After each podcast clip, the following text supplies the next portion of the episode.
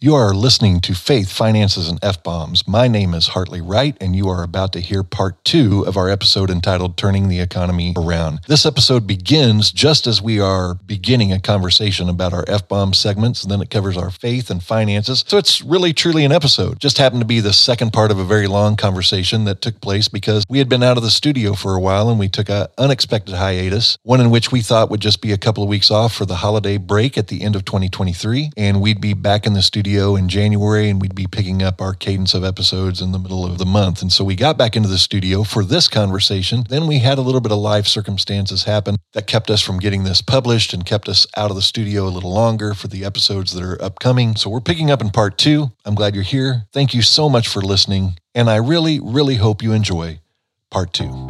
We pick it up as we talk about F bombs.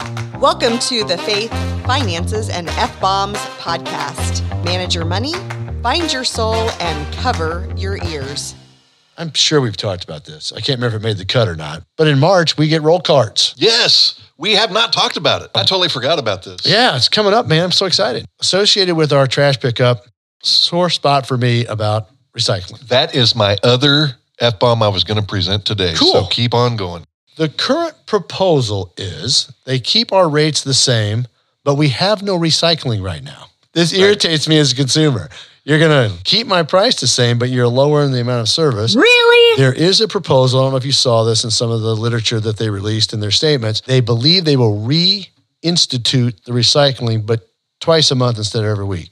I can live with that if they end up doing it. In the meantime, since they canceled it, I still recycle and I take my stuff to the recycle bins. Right. I had tried to make a habit of doing that when I had tee times on Saturday and I played at Lake of the Woods because I had to drive by Veterans United, where that one is closest to me, and I would go dump it off on my way to Lake of the Woods. I haven't played golf for over a month, still collecting recycling. So I've been going usually on a weekend. A lot of people do it on the weekends. A lot of people. Yesterday, because my class started and it's an afternoon class this semester, I said, "Hey, Courtney, I'm going to pack up those bottles and uh, you know our blue bags and break down the cardboard. I'm going to drive it on my way Right. out east to go to Fulton. So I'm stopping by the commercial recycle bins at two fifteen ish. I assumed I wouldn't be the only one there, and sometimes you can't get in to back up because it's so Yeah. crowded. Let's just say that no two people back up the same, and some people have no idea what they're doing when they go in there. They just create so many problems. Yes. Go ahead. So I make the turn. I look. There's already four SUV type vehicles already in there, but I can fit. So I get all the way over the right. I pull in forward because I'm. That's just how I do it. You should know my personality style is at the house. I've broken down every single box that I own. My bags are tied, so all I got to do is pop open the back. doop, doop. I always walk to the very back because I know that most people are lazy and they, They throw, throw it in it the from the front. I do the same. and there's room in the back. So I immediately go to the back because you pull up, you can see them overflowing right. already. I'm like, oh, There's here we go always room in the back. You can put them in the bottom and the back. Yep, pretty much. I have been there on a Saturday when there was no room anywhere in any of the bins, and people are stacking it on the concrete. I'm like, oh, good God. But, Yeah. uh, but usually you can find a room in the back. So I, I do my my two blue bags. Boom, they're done. I go get my cardboard.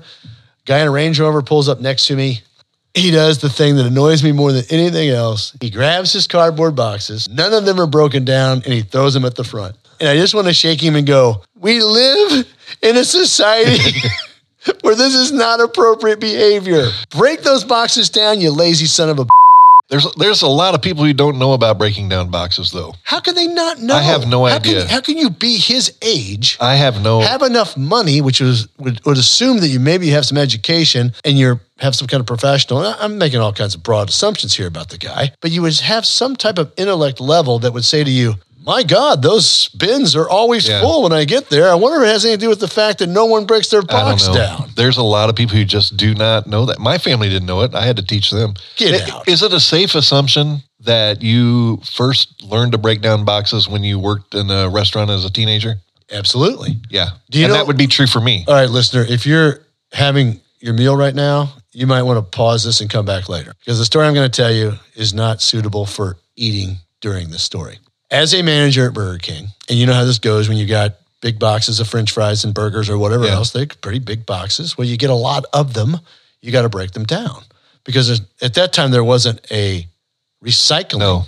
It all went into the same trash Right. dump. Recycling didn't exist in America at that time. So, well, if it did, it didn't. In, We were all not, polluting. not in mid Missouri. We were all the, polluting. The Indian was crying every time he was doing the, the Indian was crying when you went to the movies. That's right. And, you, So- and if you ate your fast food on the highway, when you got done, you just rolled down your window, threw the bag out. out. Yeah. All right. So I had to I had to teach this lesson to some kids uh, that I was managing in the late '80s, early '90s, because all of our stuff was in the dumpster and it got picked up. Might have been twice a week. I don't think it was more frequently than that. So we had busy weeks coming up. We had lots of stuff we were throwing out. There was no room in the dumpster. Do you remember when fast food restaurants started having bounce houses? Yeah, like inside, like for their play or, or their play outside. place. Yeah, either way. We had an exterior bounce house at Burger King that we would have to blow up and then take down every day. Right. It's a hot summer day. It's probably Show Me State Games weekend. So we're talking July. Garbage doesn't ever smell good in July in Missouri.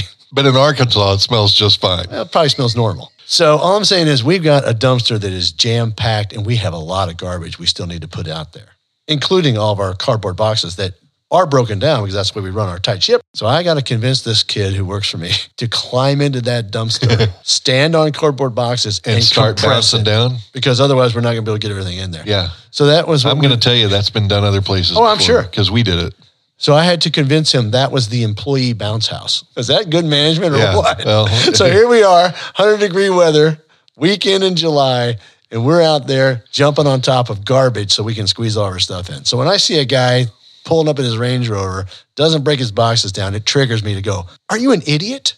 Yeah. What do you not get about this? So that probably is an F bomb for me. I think that is an F bomb. It really makes my heart race. My F bomb about this is some of the similar things, like the fact that our city can't keep up Yeah. with keeping those, because this issue wouldn't be an issue if they couldn't keep up. But what I've learned is if cardboard that we redistribute and paper, Mm-hmm. if it's not absolutely crisp and clean, I don't think it gets processed.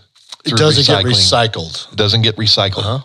So that's one issue. But the other Any thing that plastic that has food residue, they won't recycle either. yeah, and so so this was already an issue for me because recycling and and being green and taking care of the earth that's a huge value for me. I don't ever really talk about it, but it's a it's a high value for me and it can it can ignite me pretty quick Yeah. when people are irresponsible. And I'm starting to get ignited because I'm beginning to wonder if our city is recycling at all. What is my understanding is America has to send part of their recycling, is it plastics and glass or whatever, to like China? Uh, it definitely goes overseas. I It goes overseas. But what I have learned recently, and I didn't believe it, so I checked it out with another source, Yeah. is that they are no longer taking it. The people who process are not The, taking it. anymore. the the overseas party yeah. is not receiving it from us anymore. So here locally, I just I'm starting to wonder: Are we recycling at all? And that Or does that it just look like it? Yeah. Are they going through the motions? Yeah. So basically, are they are the trucks that come and take the recycling bins because we we did have curbside. Kevin Yeah. mentioned that Weekly. that has gone away weekly. So more people are taking it. So that's why these bins are filling up. Correct. But what I'm thinking is the the trucks are taking them, clearing the bins, and it's just going to the landfill. That's what I It's wonder. certainly possible. Let me give you some data. I got this on my notes for an upcoming blog post I was going to do, but it, it fits in really well here. This was from an article from the Columbia Missourian, November 10th, 2022. So this was what I call the unintended consequences of the city pay as you throw program. This was data they had 10 to 15% prior to the current planned contamination rate. Oh, I know what this was. This had to do with COVID. Prior to the 21 data, we were having 10 to 15% contamination rate in our recycling citywide. wow. During COVID, it peaked at 40%. And by November of 22, it had gone back down to 33%. So we were still at 33% contamination rate. So when those consultants came in and evaluated our program, they essentially said, what you're doing ain't going to work. Mm-hmm. So they're going to have to retool this whole thing The whole re- all the recycling? the whole system? thing. And one of the recommendations the consultants made was that you've got to scrap all these little tiny spots you have. It has to be a gigantic spot Yeah, I get that. because the economies of scale aren't there if you're having to go to eight different spots. Right. Uh, so it will be interesting to see what they the decisions they make. I am 100% convinced that you are right, at least to the degree that as much as a third of whatever we recycle gets thrown in the landfill because it's contaminated. Yeah. But I am I am very curious if under the current scenario, if hundred percent of it And that's what I'm is thinking. going to the landfill. That's what I'm thinking. It's an F bomb to me because I'm thinking 100% of it is going to the landfill. certainly possible. Yeah, and I'm thinking it is. All right, we need to get a crack reporter to. I know Frankie, he works for the city and he does, he collects. So I'm right. just going to say, tell me the truth. When you pick up at those recycling stations, where are you taking Where it? where do you end up? I'm going to LoJack you to make sure. We'll be right back. Listener, it's been a while since I've done this, but I thought I'd take a moment to endorse my wife's podcast.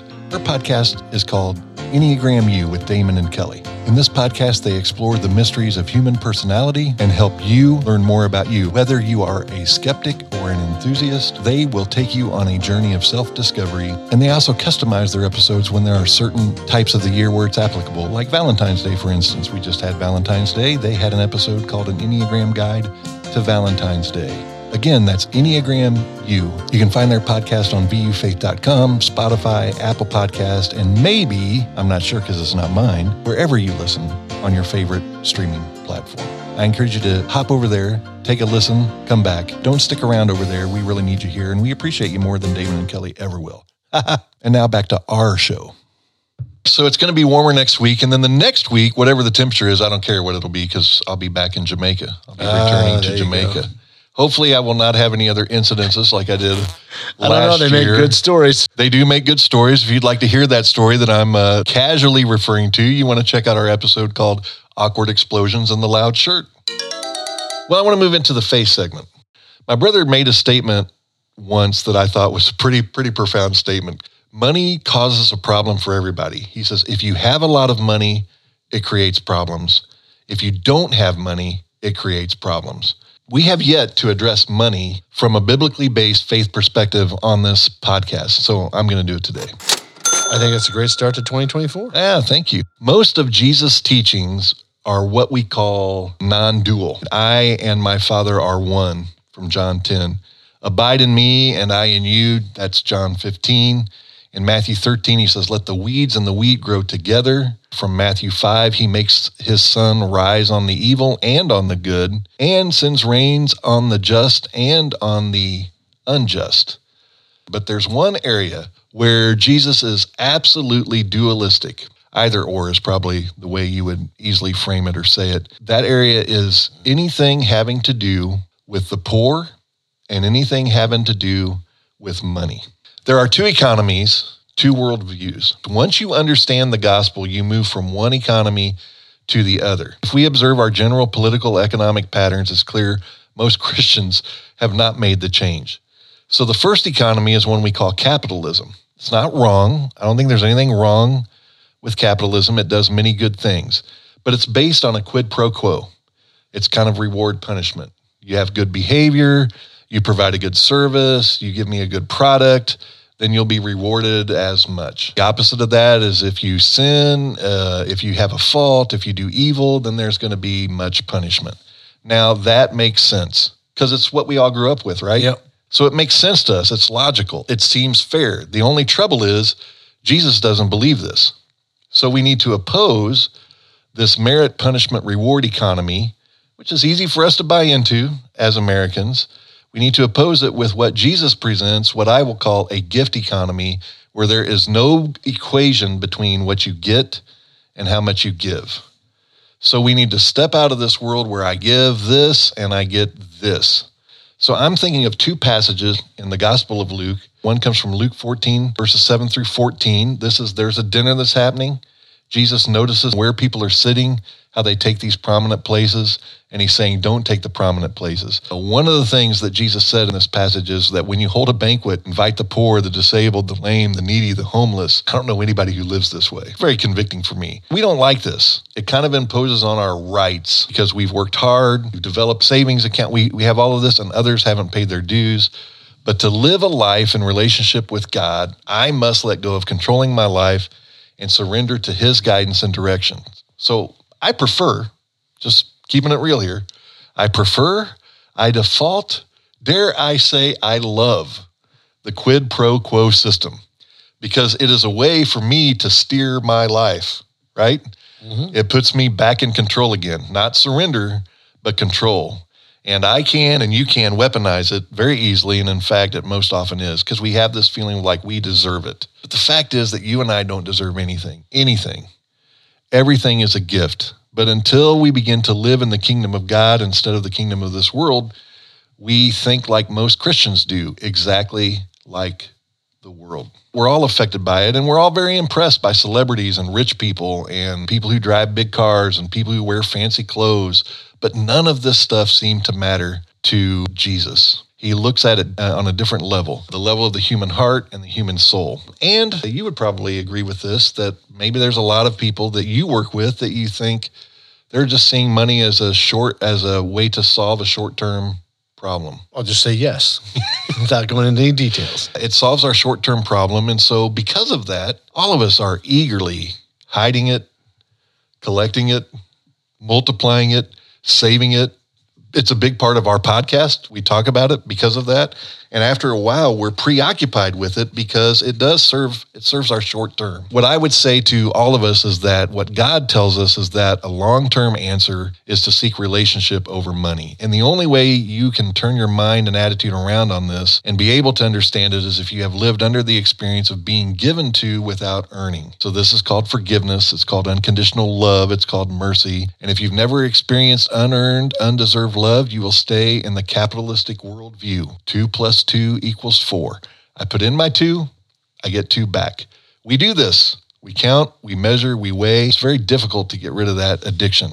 You know, what can she give me? What can I get out of him? Some people do this more than others, but it's a part of all of us. Sure. You know, for us to enter the kingdom of God, we have to stop counting. We have to stop weighing. We have to stop measuring. We have to stop this whole idea of deserving. And you have to just let the flow of forgiveness and love flow through you. I get that's a high level of conversion. And maybe that's way above the level that we talk about because I say, let's just make space for God on this podcast. So I'm talking this at a much higher level. And I know it's, I admit it's a very high conversion. And I don't think we start there, but we learn it from the way that God loves us. And maybe that's the way we start to turn around the economy. How we focus on it here. Let's make space for God so that He can help us with that.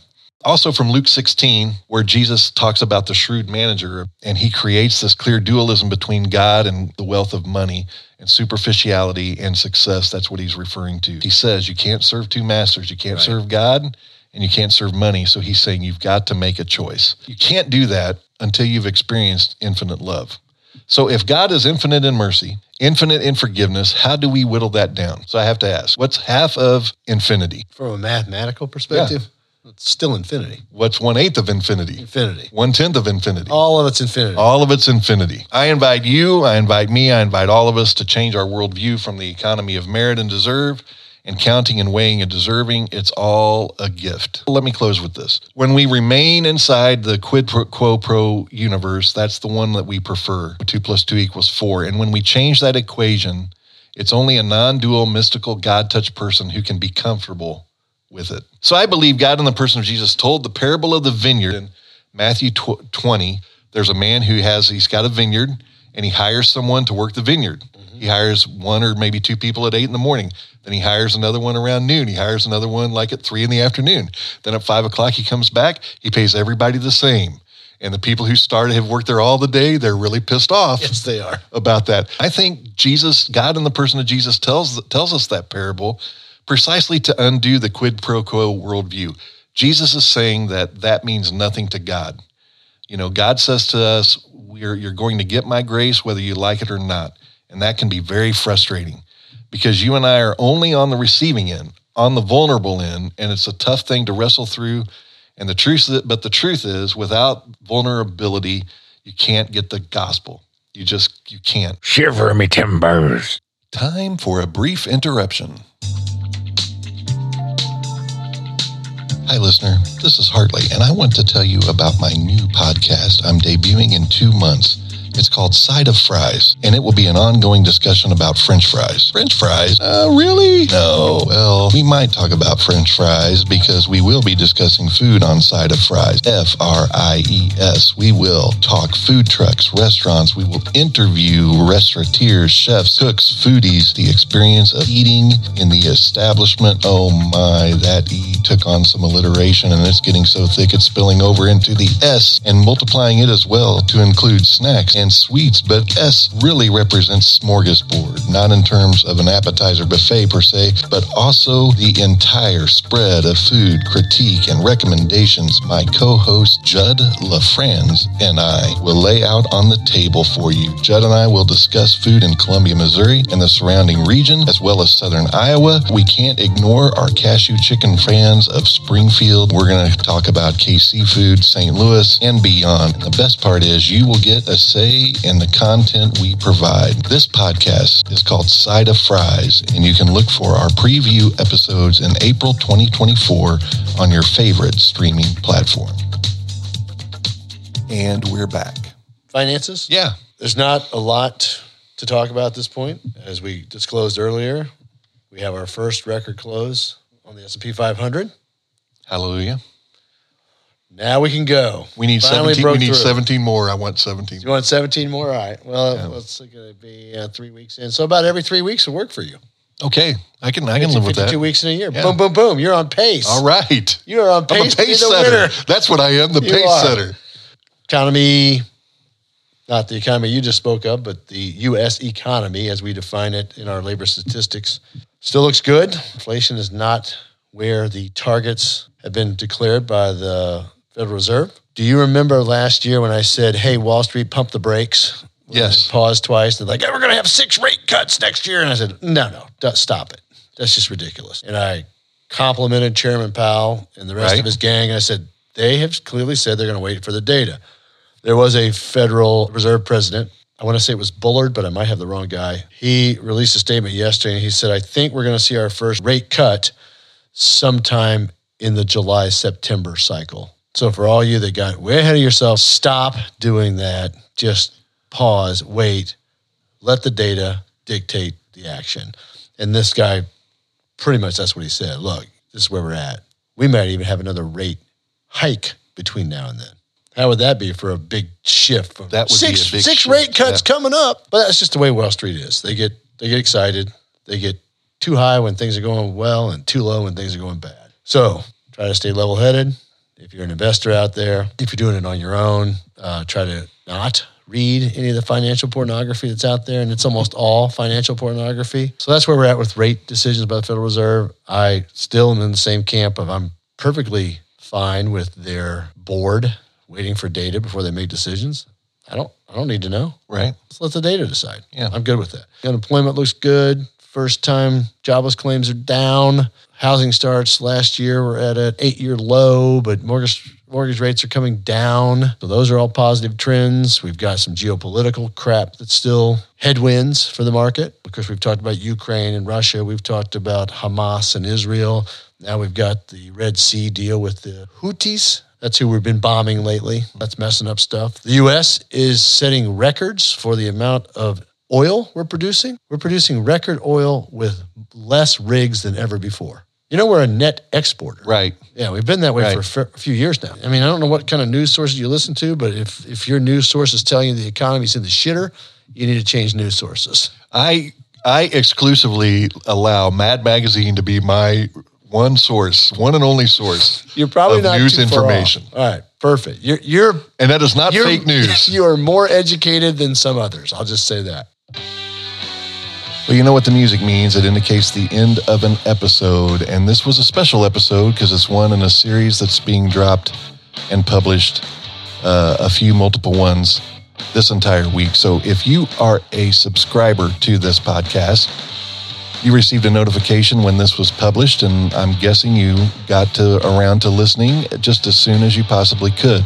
So we thank you for that, and we want you to know that because of our long hiatus, we are dropping another episode tomorrow. So you want to look for that notification to hit. And if you don't receive notifications, there's a chance that is probably true because you don't subscribe. So if you listen to this show and you like this show, then subscribe to us. Give us a review on your favorite podcast platform. We hope you enjoyed this episode and look forward to the next. Thank you very much and enjoy your day.